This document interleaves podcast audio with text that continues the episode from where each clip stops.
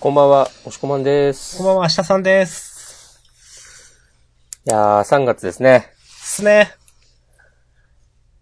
ちょっと、春の気配を感じつつある今日この頃ですけど、いや、もう嬉しいですよ。皆さんはい本かが、 ええ本当に当いやいや、せ 先週だから散々寒くてもう嫌って言ってたのが、結構うん寒さが和らいできたじゃないですか。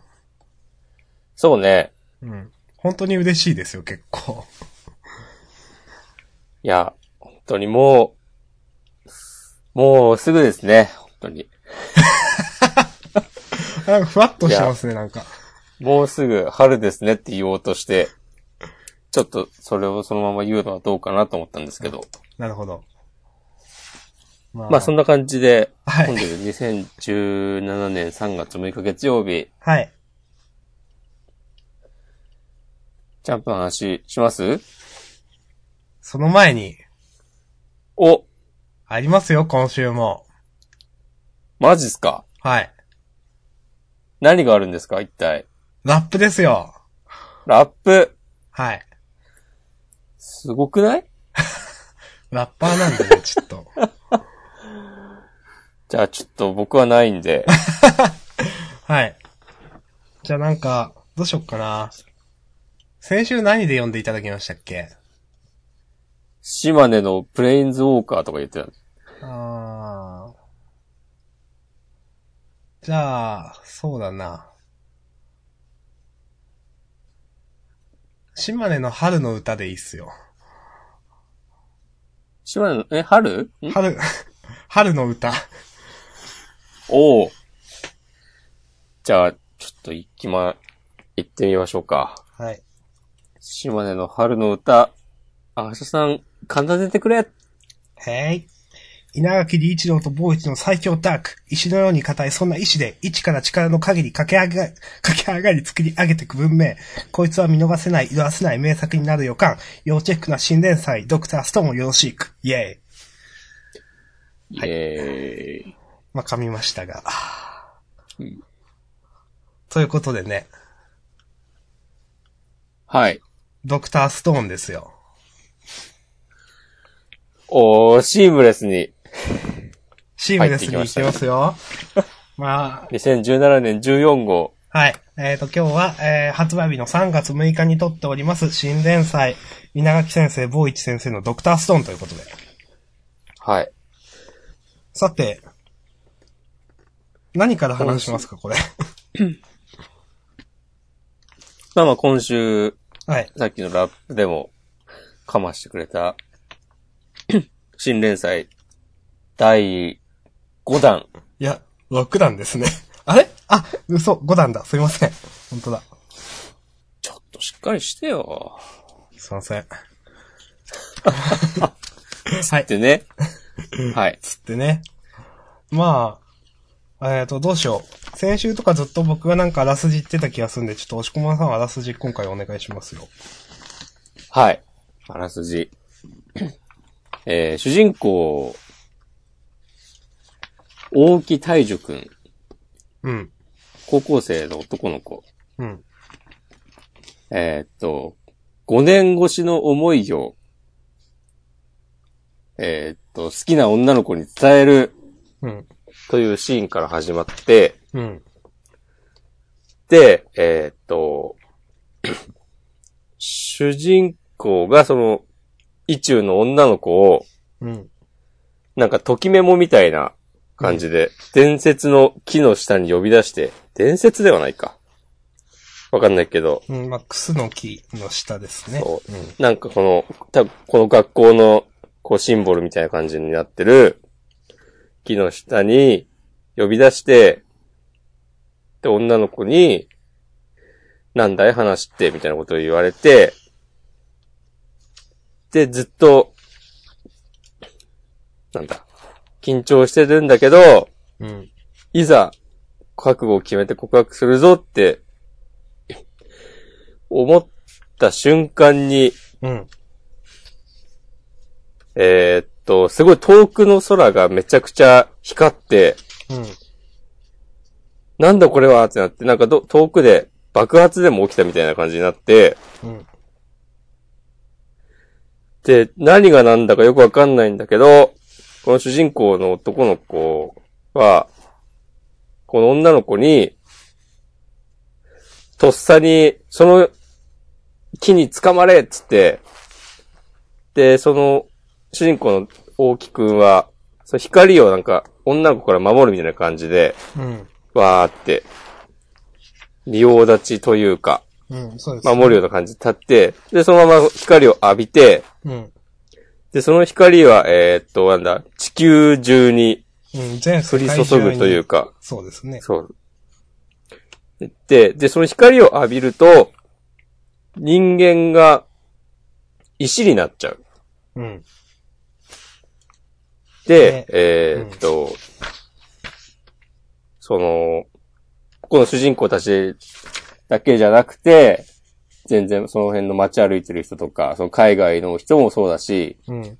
で、えーっと、石になっていって、飛行機、パイロットも石になったり、その車運転してる人が石になったりとかして、まあ、うんそれで飛行機が墜落したり、車が暴走して、で、なんだ、車がビルに突っ込んで、都市がめちゃくちゃになって、みたいな感じで、で、もちろんもうみんな石になってるから、うん。誰もそれを止められず、うん。なんかもうあっという間に世界が終わって、うん。で、こう、みんなの、なんだ、こう、石に、石になりかけているみんなの死にたくないみたいな、うん。断末魔というか、なんだこれ、ああ、眠くなってきた、みたいな。お助母けさんてく助けれ。て、みたいな。で、どんどんみんな意識がこう、飛んでいくみたいな感じの描写ですね、これ。うん。そう。で、石になった人たちが、なんか新宿みたいな都会で、突っ立ってるみたいなうん。コマがあったりして、それから、えーで、みんな死んだかと思い、ん石になったかと思いきや、この主人公の男の子が、うん舐めるな、俺は死んでないぞみたいなこと言って、うん。で、なんかちょっとでも油断すると、意識を失いそうだけど、うん。なんとか耐えるぞってなって、うん。えーっと、で、絶対にこのまま石にならずに、ちゃんと元に戻って告白するんだっていう。うん。それ、それまでは死んでも生きてやるっつって。うん。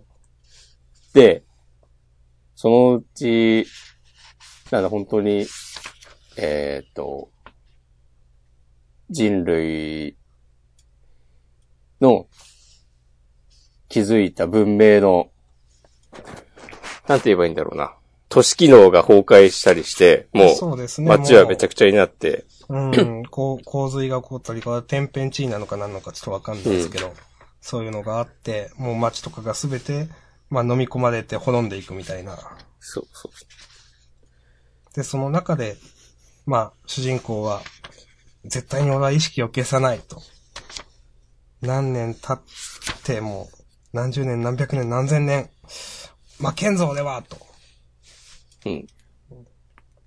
言うんだで。その、ああ、ううんん。ヒロインに言うんだ。告白するんだと。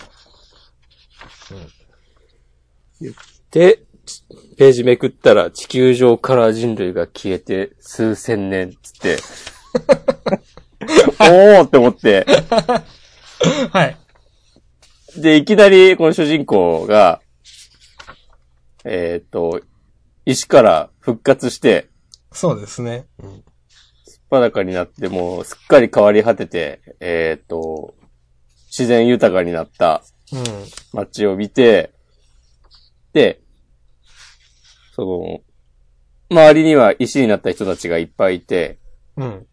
で、その、自然災害だかなんだか、まあ、時が経つにつれていろいろあって、その石が倒れて割れちゃった、そうですね。かつて人だった石とかもあったりして、ああ、みたいな感じで、でも、えー主人公の男の子は、とりあえずあの、クスノキがあった場所に行こうっつって、うん。えっ、と、川を辿って向かってったら、その、告白しようとしてた女の子が、うん。そのクスノキと同化するみたいな感じで石になって、なっていて、そうですね。ま、ま、守られてるみたいな感じなんですかね、これは。うん。でクスノキはめっちゃ成長してて、ほんで、えっ、と、その姿を、石になったその子を見て、絶対に、まあ、まだ方法はわからないけど、み解決方法を見つけ出して助けるからな、っつって、うん。決意してたら、川、えっ、と、木の幹に、川下れ、デカブツって木に掘ってあって、うん。なんだこれっつって、それでもその指示に従って、下ってったら、うんえー主人公の親友のうん。男の子が、半年前に、えー、なんか同じように人間に戻ってて、うん。で、この主人公の親友の男の子は、めっちゃ頭がいいっていう設定で、そうですね。うん。設定でとか言うと冷めちゃうね。うん。まあ、もともと、科、科学に、まあ、の分野で天才みたいな感じの最初描かれ方をしてましたが、うん。まあ、今日で西暦5738年10月5日だと。はい。どんだけ寝坊してあがんだてめえとみたいなことを、まあ、親友が言うわけですけど。うん。なんでお前そんなわかるんだよ。うん。ただ数えてただけだよ、と。まあ、うん言うわけですね。何それ以外に何があるるんだっつって。何億何万、何秒みたいな。うん、で、まあ、その中で、まあ半年先に目覚めてた親友は、まあ、藁とか木とかで家を作ってて、うん。で、まあ、ずっとその主人公を待ってたと。まあ、お前なら絶対生きてるって分かってたからと。うん。で、まあ、主人公の親友、頭を使うことは、俺がやるって。で、その、体を使うことは主人公がやると。で、まあ、っていうところで、まあ人類から、人類が石の時代から近代文明に至るまで、まあ200万年かかったと。そこを一気に駆け上がる。世界を取り戻して、石化や復活の原理も科学的に突き止めて、ヒロインも助け出すぞみたいな。うん。俺ら高校生のガキ二人でゼロから文明を作り出すんだよっていう話ですね。この世界のアダムとイブになってやるっつって。そそるぜこれはっつって終わるわけですね。という、お話でした。はい。いや、めちゃくちゃ良かったと思うんですよ、これ。え、よかったですね。うん。あのーどうしようかな。なんか、押し込まんさんの方が熱量高そうなんで言ってくだ さい。あ、そうですかはい。いや、なんか、なんというかさ、やっぱり、あの、先週のさ、事後予告の時の、うん。ちょっと煽りすぎじゃないとか言ってたけどさ、まあ冗談確かに半分で。全部くつり、覆されましたよね、ほんと。うん。お天才、天才って言ってたよね、この、そうですね。稲垣さんのことを。うん。いやいやいや。とかさって天才、天才かいそこまで言うかいと思ったけどさ、いや、ジャンプの新連載の漫画としてさ、うん。全く非の打ちどころのない展開だったなと思って、うん。あのー、はい。キャラクターの紹介があって、うん。可愛いヒロインがいて、世界観がきっちり描かれていて、うん。で、えーっと、主人公たちの目標が提示されて、うん。で、えっ、と、謎があって、みたいなのがさ、すごい綺麗にまとまってるなと思って、うん。ちょっとなんか、格が違うなと思いました。他の、この、新連載たちと比べ て。はい。はい。そうですね。え、どう、どうしましょう喋りましょうかお願いします。うん。あのーまあ、さっきも押し込まんさんが言ったんですけど、もう明確にその話の目的が提示されてて、それがめちゃくちゃわかりやすいと。でうん、あとキャラクターが強い。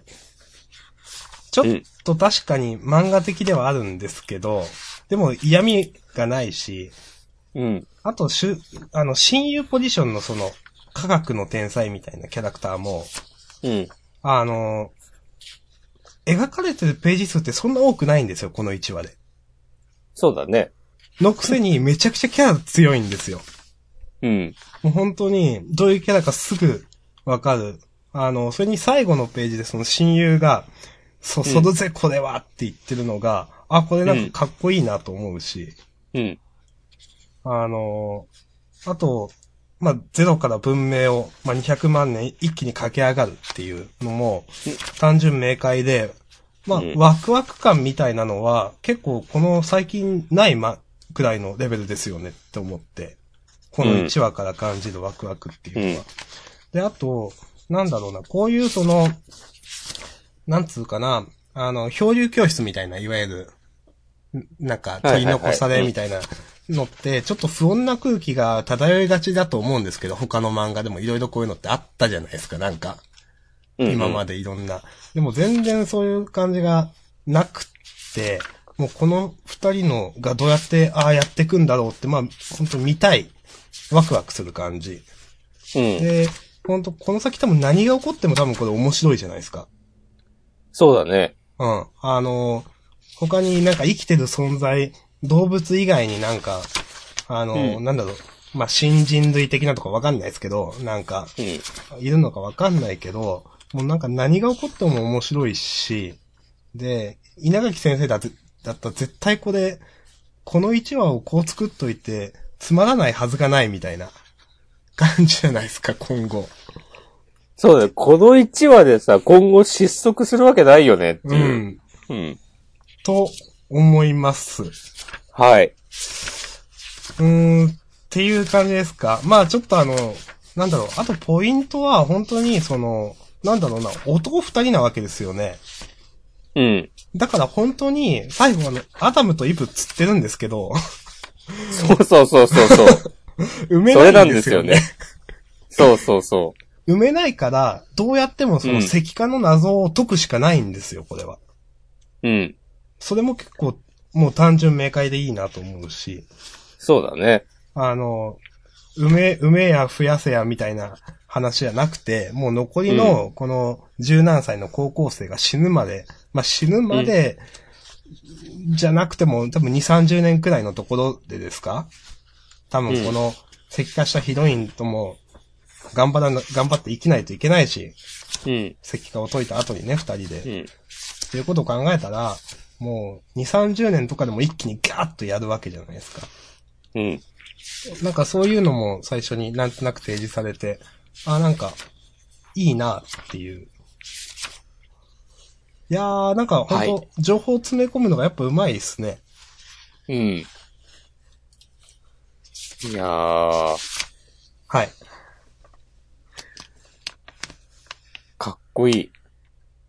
絵もいいしね。いや、そうなんですよね。あの、マッチしてますね、かなり。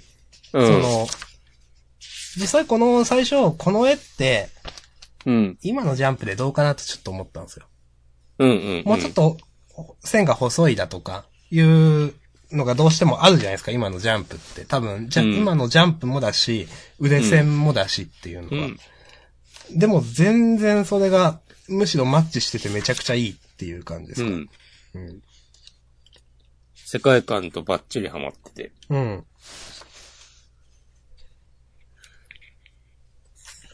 まあ、ベタ褒めしましたけど、でもそんな感じですよね。うん。あ、なんか今なんとなくさ、はい。表紙を、今週号のジャンプ表紙を見たんだけどさ、うん。この、友達の方がさ、でっかく書いたんだね。だからさっきあの、話聞いてて思ったんですけど、うん。むしろこれあの、なんていうの、主人公とその親友というよりダブル主人公みたいな格の扱いだとは思いますよと思って。あ、まあね。先週のその自主予告もそんな感じじゃなかったっすか描かれ方。ど、そうだったっけなんか、うん、ちょっと今見よう。うん、あの、親友の方がでかいですね。そうか。まあ、でもこの大木くんの方がね、この、単純バカみたいなキャラだから、そうですね。話を転がすには、ね、いいですよね。つうことで。はい。はいもう。言うことないですね、本当いやー、ヒロインも可愛いんだよな。私は、ちょっとノーコメントで。お。なんか、なんだろうな。絵柄がっていう以上に、うん。なんか性格がいいなと思った。ああ、それはそうですね。うん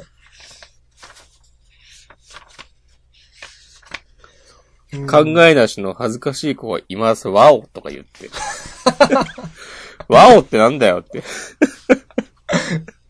うん。いや、ちょっとどうかなと思って、これ。 ああ。いや、なんか逆にそのぐらいなのがいいのかなって。私は思いました。うんいやーでもね、本当にね、いいですよ、これは。うん。なんかこの、なんだ、まあ、誰もが、誰もが思うかわかんないけど、この、北斗の剣パロディみたいな冒頭とか。 そんなことはないか、別に。うん世界は核の炎に包まれた的なね。ああ、そう、そう、ちょっとあんま私それ連想できなかったですけど。いやーまあまあ、それはいいんですけど。うん。まあ、これ、なんなんですかね、その、一応ちょっと描かれてるじゃないですか。その、みんなが石になった原因みたいな。これは、隕石か何かなのかなとか勝手になんか考えてましたけど。ああ。なんだろうね。うん。なんか、まあ、わかんないね。まあう ねん、全然わかんないです。どこそ、なんかがぶつかってこう、衝撃波がブワーってなんか出てるみたいな感じですかね。うん。まあ、もう、今これ以上のお話はできないでしょうんなんかね、う。うん。もう多分10年ぐらい前かな。うん。なんかこれ途中で読むのを諦めたんだけど、うん。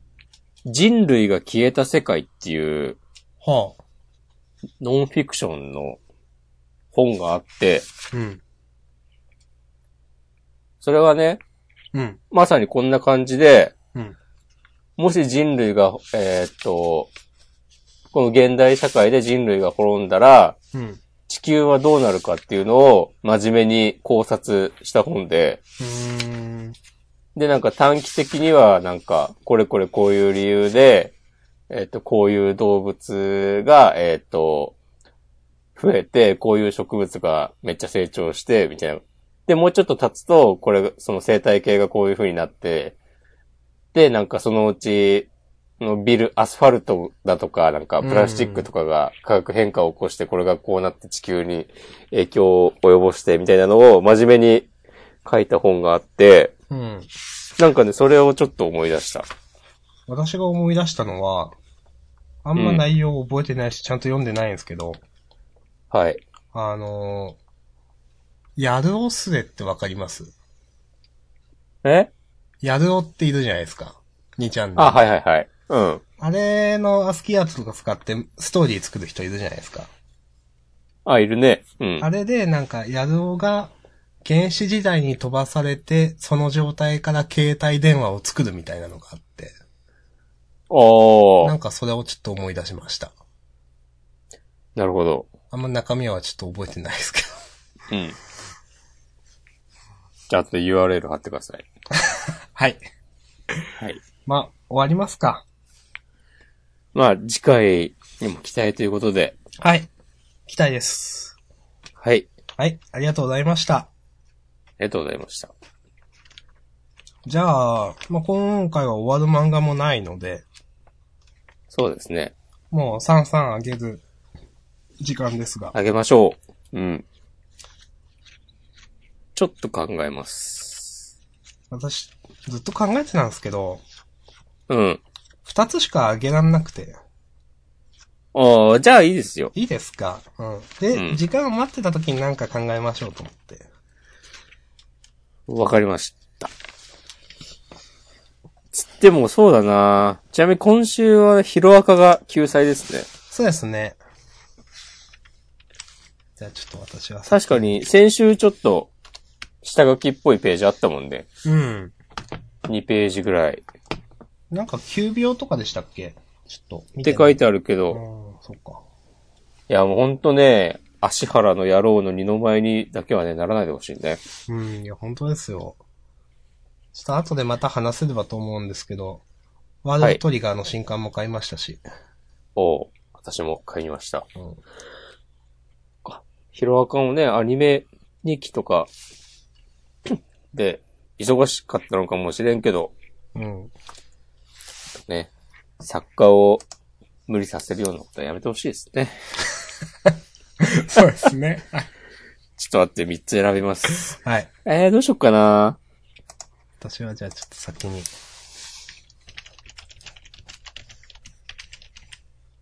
はい、準う備できました。ーん。ちょっと、ちょっと俺はじゃあ無理やり、でも3つあげるぜ。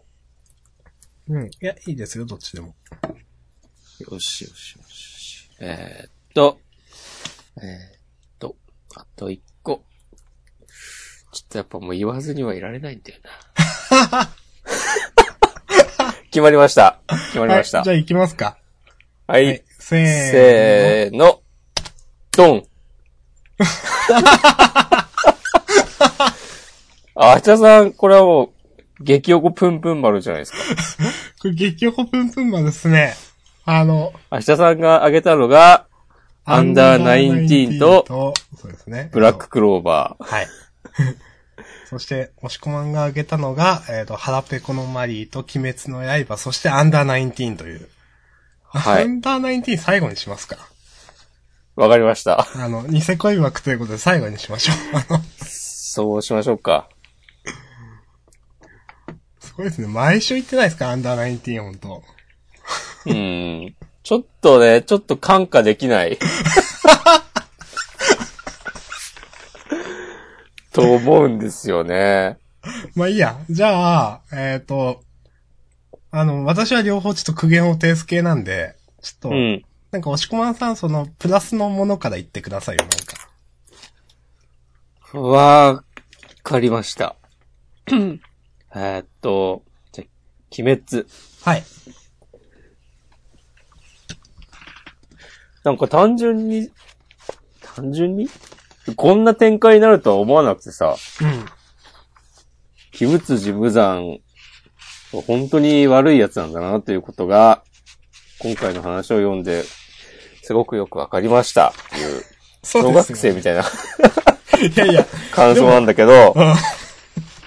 この、さ、えーっと、加減の鬼たち、はい。と、その、鬼物寺の会話がさ、なんか、めちゃくちゃうまいなと思って、うん。うん。その、鬼たちの、えーっ、と、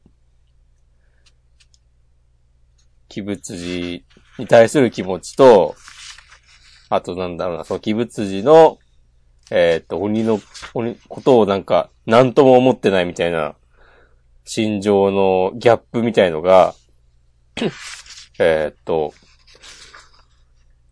良かったし、その、何を言っても、鬼物寺に怒られるみたいなのを、なんか、なんだろうな、さらさら読めるけど、なんかめっちゃこれ、組み立てるの難しそうだなと思って、あ、確かにそれは思います。うん。うん。こんな、ね、へりくつじみた感じで、でもさ、スラスラ読めて、違和感はないし、なんかこの何ページですかわかんないですけど、うまーく、うん。あの、組み立てられてる感じがしますよね。うん。そう、やっぱなんだろうな、うん。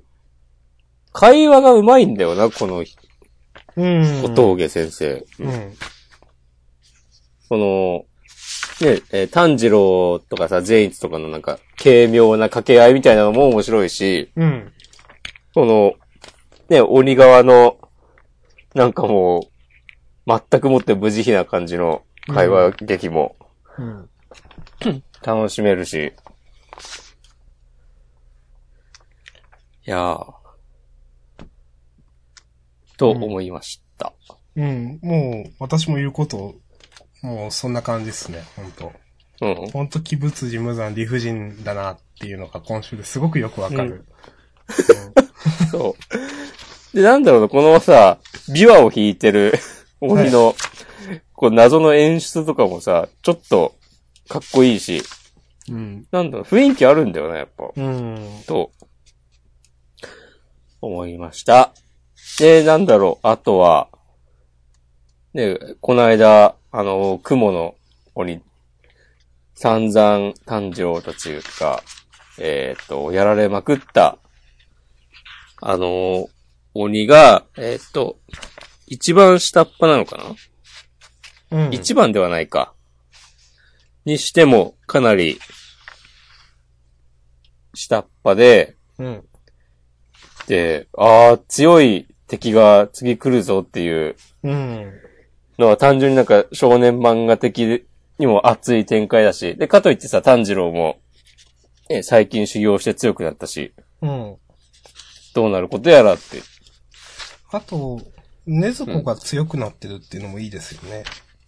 ね。なんだろうね、この、なんか呪いをうん。返しているみたいな。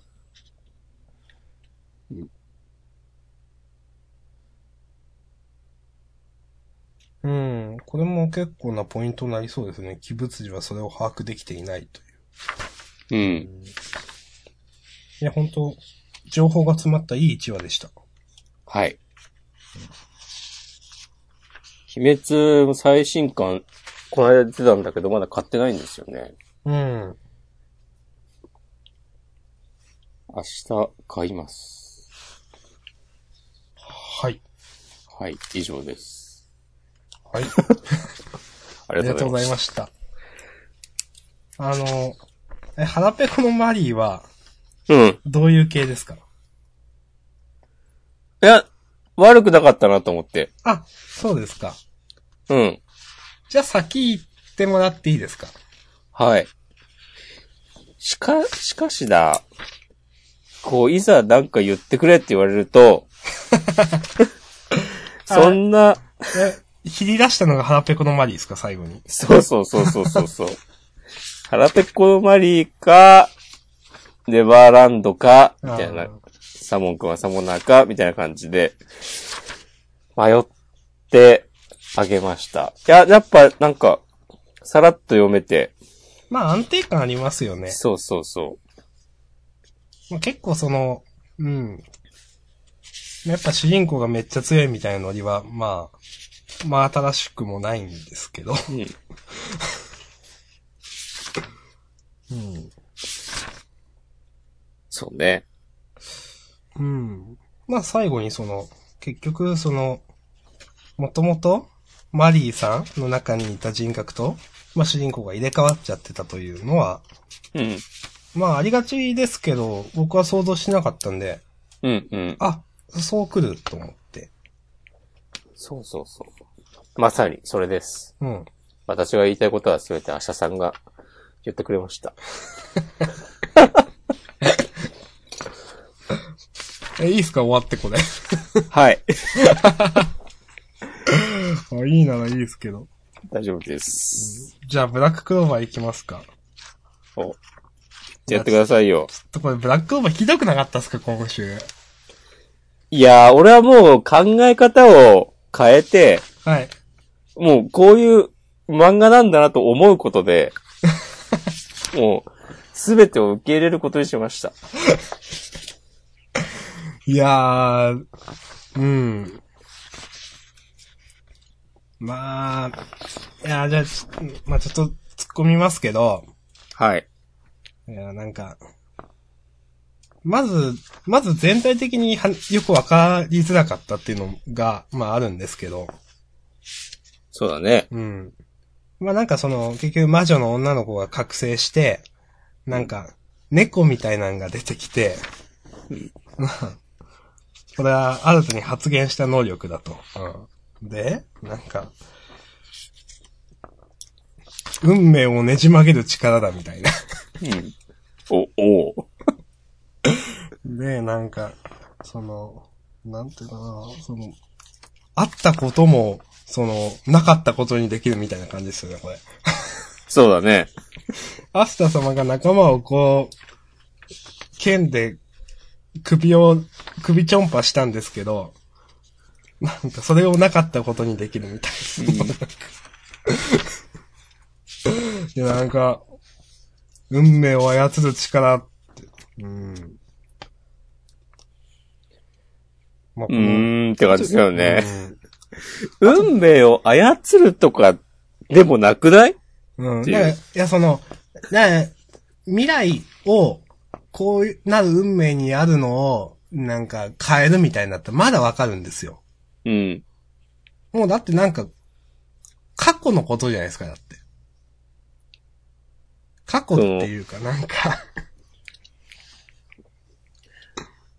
なんだろうな。 いや、そのさ、こ演出が全然合ってないというか、うん。運命を操るんだったら、うん。その、アッサ様が仲間の首を跳ねるみたいなシーンを描く必要なくないっていう。なんでさ、ああ、そうですね。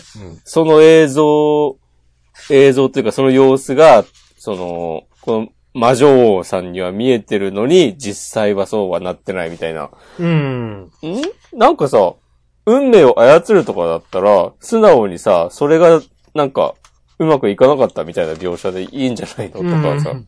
そうですね。うん。うん。これだとなんだろうな、それこそ、ナルト、さ、なんだ、あの、無限つくよびみたいなうん。感じかなとか思っちゃったりして、よくわかん、なんでもさ、もう、真面目に言うだけ無駄じゃん、この漫画にい。や、そうですけど、 そうですけど、今週のはひどいと思って。あの、特にさ、その、運命を操る力っつって、なんかこの、この能力の説明になんかコマを費やしてるとこでさ、猫は無害ゆえに不可避っていうコマがさ、すっげえムカつくんだよね。これ、僕、全然意味わかんなかったんですけど、どういう意味なんですか、これ。いや、わかんない。い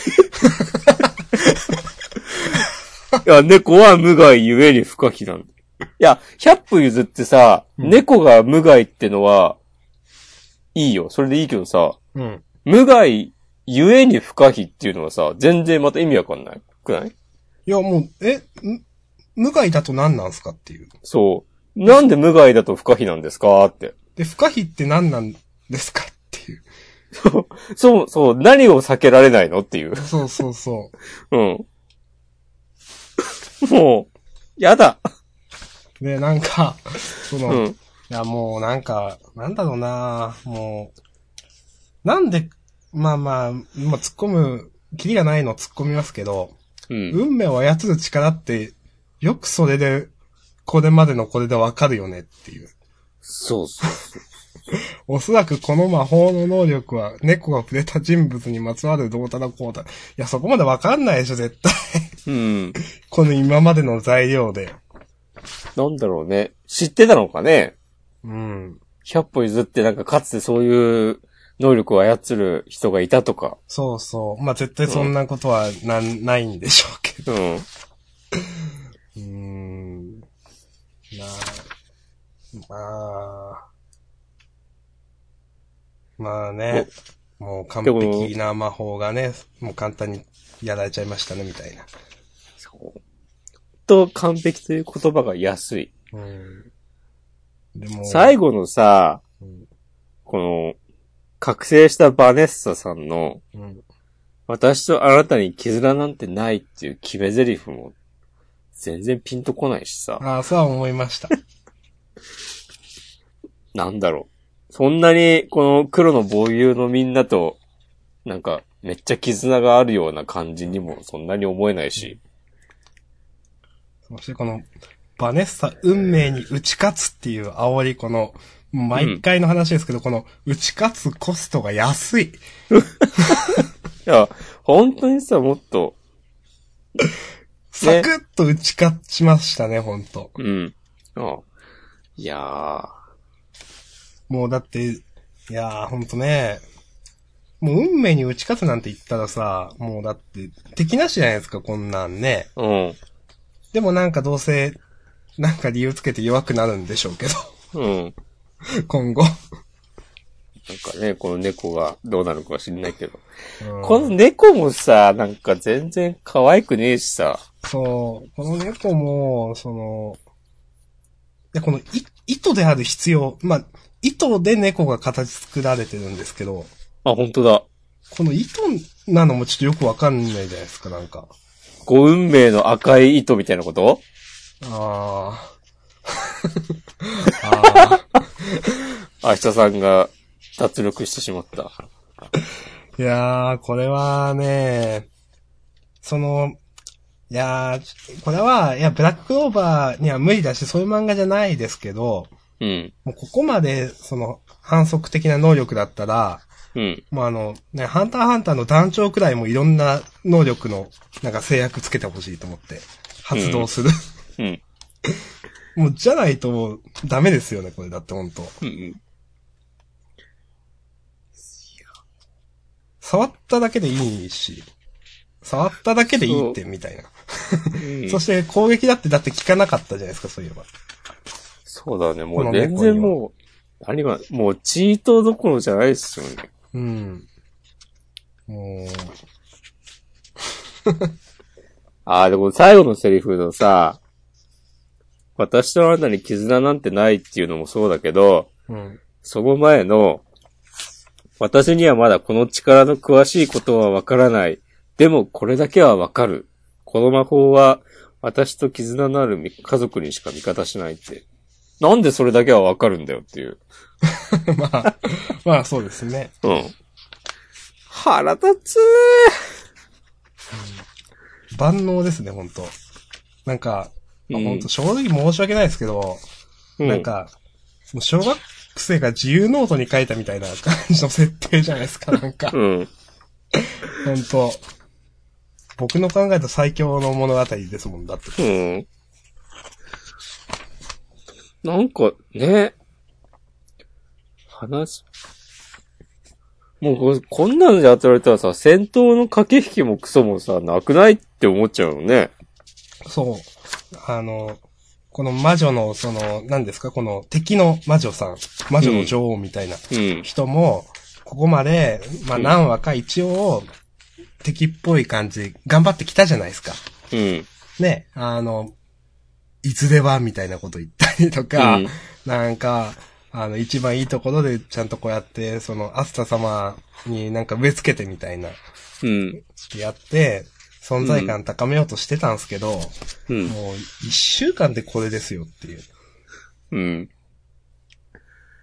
いやー。もう、まあまあ、まあこんな感じですかね。うん。キリがないからね。うん。運命ね。この、もう猫の描き方もさ、もっとさ、糸なら糸でさ、糸っぽく描いてよって感じだよね。確かに、その、意図ってわかるところあんまないんですよね、これ。そうそう。なんかさ、このスクリーントーンのせいもあると思うんだけど、むしろなんかホログラムとかみたいなのをずっと俺は想像してたわ。ああ、確かに。うん。全然糸感はないじゃん。うん。もう、ちゃんとして、と思って。 いや、言い過ぎた。 来週も楽しみにしてます。はい、ありがとうございました。今回で100話ですよ。お、本当だ。ジャンプの看板ですからね。う ん。クロッパー順位もいいし。はい。そうだ。はい本。当だ。サブ隊運命の赤い糸ということで。はい。来週も楽しみにしております。はい。ありがとうごはい。ざいました。ありがとうございました。じゃあ、ラストいきますか。はい。アンダーナインティーン。はい。いや ー。どうすかいやー、ひどいなあこの漫画と思って。例えば。この、オカルトサイトの下りうん。から、えーっと、なんだいやもう全編そうだけどさ、その、ガレージキットの目的、国家転覆さ、つってんのも全然ピンとこないし、うん。で、えーっと、その後に、2010年代の子供たちの報告は明るかった、つって、うん。で、えーっと、家に帰れば親が温かく迎えてくれて、将来は何になりたいなんて明るい未来の話をするってコマがあるじゃない。はい。ありますね。別にさ、この主人公の家族とか、優しい普通の家族だったよね、うんと思って。そうですで、ね。急に何言ってんだろうと思って。うん。なんか、この、が、学級委員だっけこう、ななみくんのさ、うん。テンション、一緒に大人とを倒し、普通の青春時代を取り戻さないかとか言ってさ、うん。主人公もゾクゾクしてるけど、いや、お前らだってもうあとさ、3、4年したらさ、大人だぞっつって、そうなん ですよね。二十歳になるしさ、うん。でさ、大人とを倒すっつって、うん。おうおう、まあ、頑張ってくれや、と思ってうん、でさ、その、えーっと、大人との投手を拉致するとか言って、ぶち上げてて、まあ、これはこれで、かなり何なのっていう、うん全く共感のできない目標だけど、はい。それをぶち上げておいて、 まずはあのうざい担任を学校から追い出すんだ、つってさ。 何この全く興味を沸かせない引きは、と思 って。どうでもいいわ、と思って。私も思いました。うんいや、その、まあ、次週、この、うんうざい担任を追い出すメリットみたいなのを何かと、うじゃあ、あの、メリットというか、まず、なんで前提条件かっていうのを 何かと言われるんでしょうけど、もう全然興味惹かれねえな、これっていん。う。うん。またさ、どうせ、なんか急にそんなこと言われても、みたいなさ、うん。こと言うんでしょちょっと私も気になったところちょこちょこ言っていいですか、じゃ言っていきましょうよ。あ。うん。まあ、柔最らか初かにお願らいし、ますよ。はい。うんいやー、まあ、その、都市伝説の下りも、まあそうですけど、なんか結局、その、なんだろう、その、いや、都市伝説、あまあ、オカルトサイトなら常識ある大人の目を欺き、やすやすと検閲をスルーできるって、つまり都市伝説サイトというのは建前で、僕らの、えっ、と、秘密組織の、えっ、と、情報共有サイトなんだみたいなことをまあ、言ってるじゃないですか。うん。もう本当に、ちゃんと1話の伏線回収してと思って、そのなんか。あの、いや、1話で、その、このガレージキットっていう、まあ、秘密組織の噂話を、まあ、主人公とクラスメイトたちがしてたわけですけど、あの、そういうのもあると。で、でも、そんな、主人公は言うわけですよ。いや、でも、そんな、全部のインターネットは大人党に検閲されてるんだから、ガレージキットだっていうの眉唾だろって言ってたんですよね。うん。言ってたんですよ。で、はい。なんか、結局それ回収されないまま、なんか、オカルトサイトならまあ、まあ、検閲をスルーできるとか書いてあるんですけど、いや、結局それね、いや、本当になんか考えたら、ガレージキットっていう言葉自体を、なんか、 どうにか出ないようにするんじゃないですかと思って。うんうん。なんか、なんか、その、うん、結局1話でそのガレージキットっていうその情報が表に、お、そういう情報があるとやっぱ、なんかそれは何も知らない子供たちだってなんか希望みたいなのを見つけていくわけじゃないですか、普通は。うん。うん、だからそういうところからなんか検閲というかしていくのが普通なんじゃないのかなと思って、うんうん、なんか、こう、なんだろうな、都市伝説サイトだから大丈夫っていうのもなんかよくわかんねえな、みたいな、だとか。うん。うーん。まあ、そのさっきの、結局、国家転覆その、うん。内閣総理大臣の党首を、あーまあ内閣総理大臣、大人党の党首を拉致してうん国会を選挙して大人党政権を終わらせるって、えーそれで終わらせられるのみたいな感じじゃないですか。 そう そうそう。当初、総理大臣を拉致しても、国会を選挙しても、政権は終わらないよっていう。いや、本当にそうなんですよ。国会議事堂で、はい終わりって言って終わるわけじゃないじゃないですか。そうそうそねう。なんかさ、いや、普通に、なんか、えーと対立している党のさ、党から立候補して、うん。そう、政権を奪い取りなよって思うけど。いや、本当に。まあ、うん。いや、本当に、だって本当に、本当のこと言ったら、いや、この間シンゴジラとか見てたからあれだけど、国会を選挙したとか、なんか、国会議事堂がダメになったら、なんか、第2のなんかあるんじゃないんですかみたいな。 第2の議事堂みたいなと そうこ。そうそうそうそう。建物はどこでもいいんじゃないですかみたいな。そう。ね人が集まれば別に場所はね、そうそうそう。国会議事堂、まあ別の象徴的な場所ではあるけどね、うんそこじゃなきゃ仕事できないわけじゃないからね。そうそう。でう、ん。ナンバー2だっているでしょうみたいな。うん。うん、ね、大人党のね、なんか。そうそうそうそ全然ピンとこない、これ。う。うん。で、その、まあ、それで、なんかさらわれたヒロインと、まあ、連絡が取れないっていうのも、これなんか今提示する情報じゃないでしょって話じゃないですか、これも。1話で提示する情報じゃないですか、これ本当に。うん。散々なんか、ね、茨城でしょみたいなことずっと言ってたわけで、その時にちゃんと、 あ、もう連絡も取れないんだっていうのが分かればいいんですけど、なんうか、ん。うん。 なんかなーっていう。しかもさ、それに対して、これが大人党のやり方っつって、別にそこまでさ、汚いことしてないだろうっていう。 大したことじゃないだろ、そんなにっていう。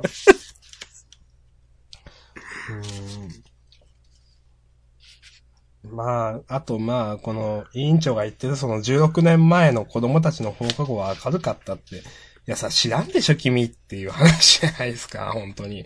うん。 16年前だって0歳でしょみたいな話じゃないですか。0歳1歳わかんないですけど。そう、この普通を取り戻したいっつってさ、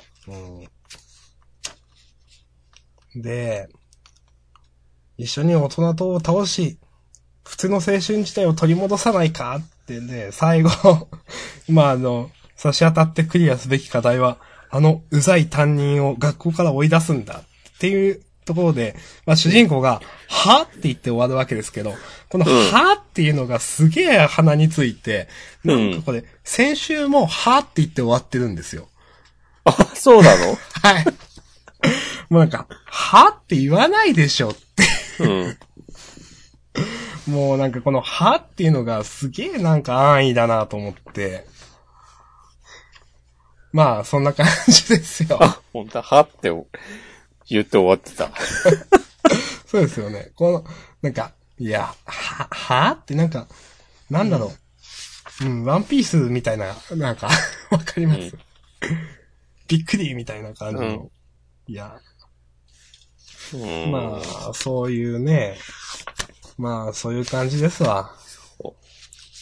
だって細かいこと言ったらさ、2010年代、まあ、現代の、今の、えっ、と、高校生ぐらいの子供たちの放課後が、うん。そんなに明るいのかどうかもわかんねえしさ。うん。とか、なん、なんなんだろうな。いやー、思ったんだけど、そのニセ恋の時にうん。散々言ったけど、うん。この、この、えーっと、木村さんも、はい。あんまし、なんか社会のことを知らないのかなと思っちゃうよね。うーん。うーん。うん。うん。まあ、そうですね。これ、そのさ、やっぱ大人、うーん、全然、なんだろうな。 どうすればよかったんだろうね。でももっとちゃんと話を、なんだろうな。なんか、なんでこんな納得できないんだろうなって思うんですよね。うん。なんか。いやー、でもさ、高校生にもなって、で、しかもさ、ガレージキットってさ、全国に仲間がいるわけでしょはい。それなりの数。はい。それで、さあ、総理大臣を拉致とかさ、おかしいでしょ、どう考えてもって。思うし、そのさっきも言ったけどさ、あんたたちも数年後には大人でしょっていうのもあるし、うん。まあ、数々の矛盾もありますし、うん。なんか、うん。まあ、四季大和さんですか総理大臣。うこのん、人1話に出しとくべきだったんじゃなかったのかなとか。うん、うん。単純に本当になんだろうな。本当に、国会を選挙しっつって、じゃあ、なんだろう。戦車とかで取り囲まれたらどうすんだろうとか。だって、いくらそのリビドーの力っつったって、そのなんか委員長は剣だし、うん、主人公は糸じゃないですか。うん。いや、いや、なんか、銃とか出てきたらどうすんだろうな、みたいな。現にね、撃たれてたしね。うん。まあ、その辺も全然、ね、その、国会を選挙がピンとこないし、うんまあ今後もうちょっと話が進んだら、まあ大人たちもさ、リビドーみたいな能力持ちの、えー人たちが出てきたりするんかもしれないけどさ、このね、その、 なんか文房具が剣になるみたいな能力とかもさ、刀。 なんか、全然この世界観と合わないしさ。そうですね。うん。なんか、もうちょっとなんか、なんだろうな。 もうちょっとわかりやすい、なんか、なんか電撃とかわかんないけど、なんか、なんかエネルギー的なもんかと思ってました。なんかそうそうそう。地味っていう刀とかさ、縫い針とか。うんもっと、なんだ、編集は仕事をしてないのかとか思っちゃうよね。うーんわかんない。どういう方針なのか知らんけど。うーんなんか、うーん、まあ、まあ頑張ってもその後を倒してくださいと思いますわ。でも、大人と、の皆さんがさ、そもそも、そこまでそんなに悪いようにも思えなそう、い、それなんですよ。。そんな悪いっていう。そう。っていうのと、別にね、それこそさ、その、主人公の親たちとかさ、いろんな大人がいるわけでさ、うん。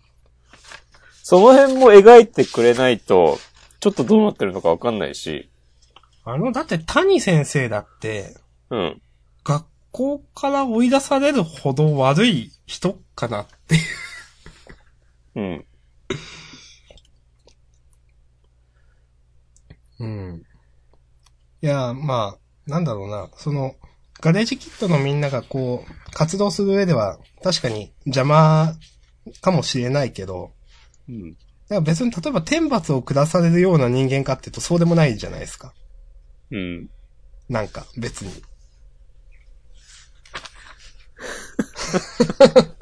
なんだろうね。うん。うんなんだ、でも、うーん。この、えーっと、はいななみくんの、要所要所のなんかぶち切れたみたいな表情とかは嫌いじゃないんだよな。あなんあか。一緒に大人と倒しとか言ってる。なん、いや、なんだろう。原作つけてほしい。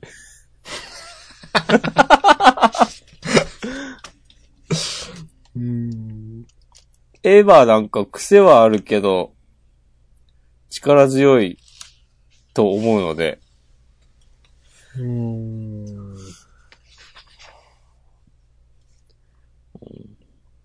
なんだろう、なんか、このテンションで押していく感じとかも、うん。なんか嫌いになりきれないみたいなところもあるんだけど、でもちょっと、擁護しきれないというか、 うん。まあいやー、そう、でもさ、これ、このアンダーナインティーン、はい。まあ、先週もさ、はい。第1話に100ページぐらい使ってるよね、みたいな話をしたじゃない。はい。それに比べて、こう、ドクターストーンのなんと美しいことかっていう。いや、あの、ちょっと、いや、さすがにこれを引き合いに出しちゃダメだなと思いましたけど、うん正直思いました、それは。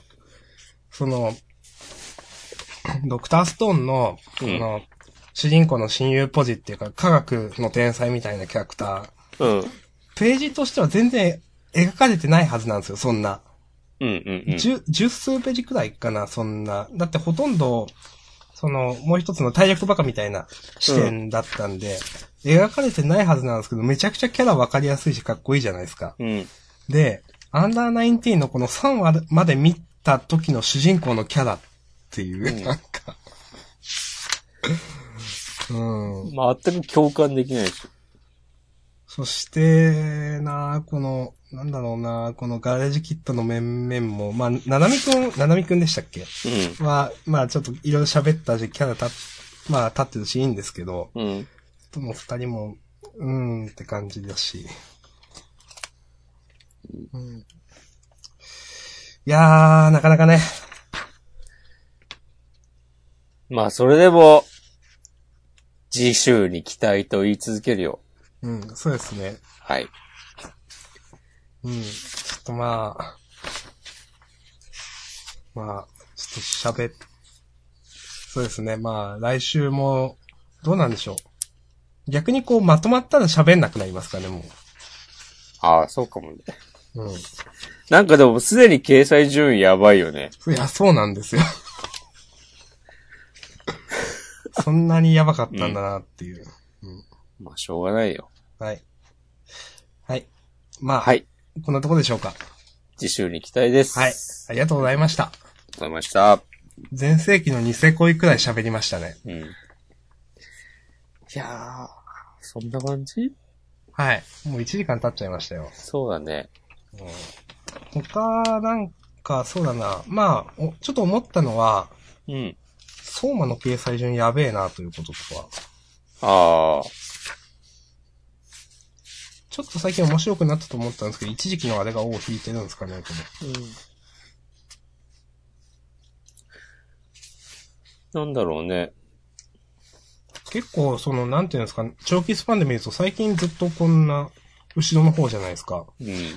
だからなんか、正直、この、まあ、連帯職撃が振るわなかったら終わりるとかもあるのかなとかちょっと思ったり。いや、もうでもなんなら、連帯職撃最後まで描かれるのかみたいな。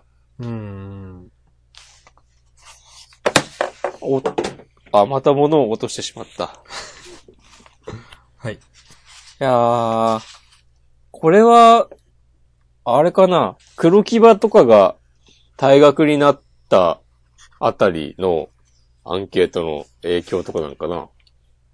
うーん、なんすかね。だってまなあんか、このさ、連帯職役のメンバーで、あの、なんか急にまた、うん、たくみくんとか、田所ちゃんとかが出てくるのも、なんだろう。ちょっと違和感があった。うん。そうなんですよね。その、まだ黒木場が出てきた方がわかりやすいじゃないですか。とかだしね、あの普、通アリスとか。うーん、なんか、うん。正直、格が違う感じがするんですよね。ね、そういう描かれ方をしてたもんね。うん。ここでまたなんかさ、初期メンバーみたいな感じの人たちを出してきて。これ最終章なんですかね。いやー。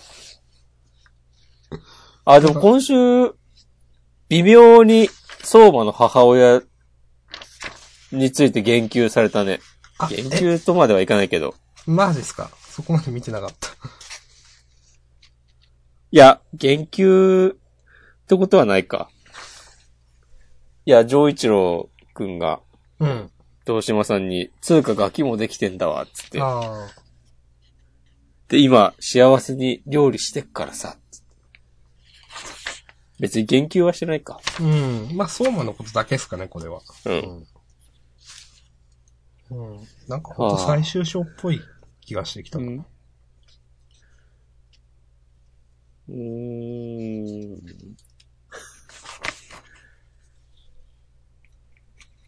うん。うん。まあ、こんなとこでしょうか。はい。あとね、今週、ワンピースが面白かったな。あ、面白かったですね、ワンピース。うん。あの、話が動きましたからね。うん。あの、なんか、名前忘れちゃったけど。そう。いや、もうほんとさ、こんなキャラいたっけって感じですけど、はっきり言って。そううん。俺、なんか、別に全然、なんだろうな。普通に仲間になるわけではないけど、利害関係が一致してるから、一時的にそううん。協力するみたいな展開、海賊っぽくていいんじゃないですかと思って。うん。まあ、素直に今週のワンピース面白かったですね。うん。うん。あとなんかあったかなうーん、まあ。なんだろう、あの、あれ、僕たちは勉強ができないでしたっけなんか結構失速してる感が僕の中ですごくて。うん。うん。これは、大丈夫かっていう。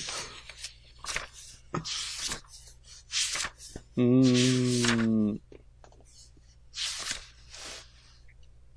バカ。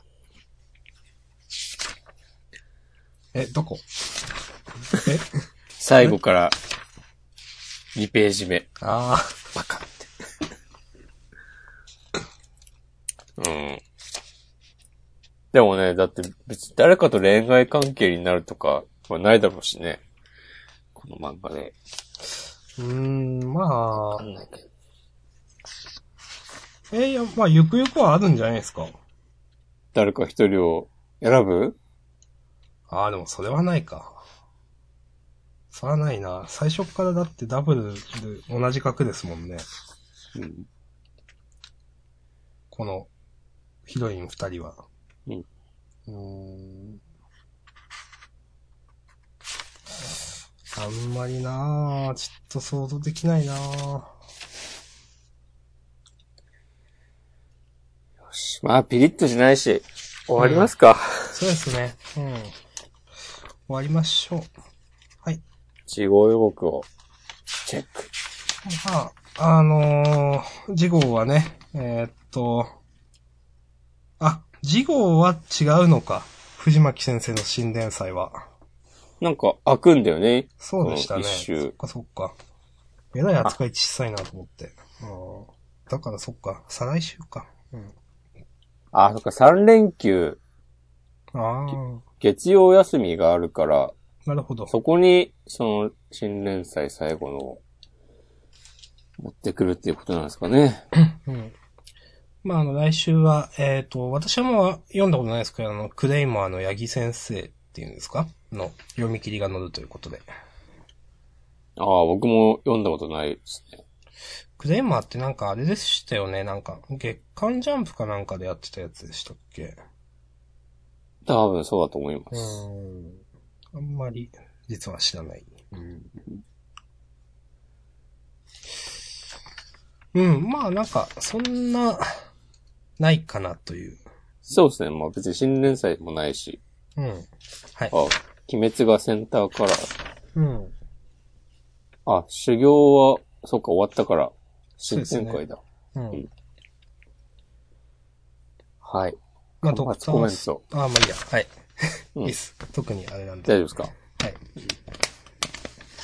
い。端末。うん。あれ、坊一先生、本当に、あの、ベテランの方でしたね。私も、後でちょっと見たんですけど。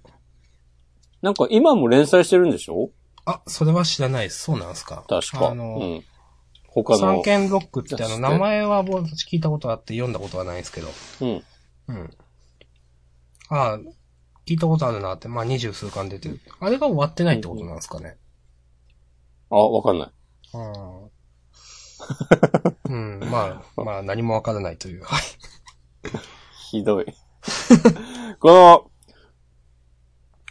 田村、田村さんのね、間末コメントちょっと笑った。 え、どこですか田村さんって。ああ、あらペコの周りつ。まり。あ そうですね。うん。ベルサイユというタイトルにしようとして思いとどまったのを英断だと思います。うん、そうですね。って。はい。まあ、ん特になかったかなあ、約束のネバーランドでさ、はい。次週もノーマン出てきます。お見逃しなくああ、そうですね。うん。何何って。まあ、次週、その先週、その、ノーマンが、なんだこれっつってたシスターからの贈り物が今週は、ね、伏線明らかにされなかったじゃないですか。うん。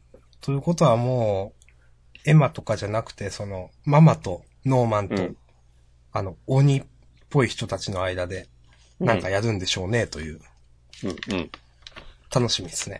ね、そう、うんノーマン、ね、絶対にママを出し抜いてやるみたいな決意してるコマとかあったし。うんここからそんな、できるって、 な、何があればそんな逆転できんのって思いますけど。 ちょっとわかんないですけどね。いや、でも楽しみですね。うん。うん。はい。はい。と、まあそんな感じで、はい。もう1時間14分とかなんで、 終わりますか。一旦終わりましょう。はだいんだん、第61回、はい。押し込まんでした。はい。明日さんでした。ありがとうございました。また来週。はい。さようなら。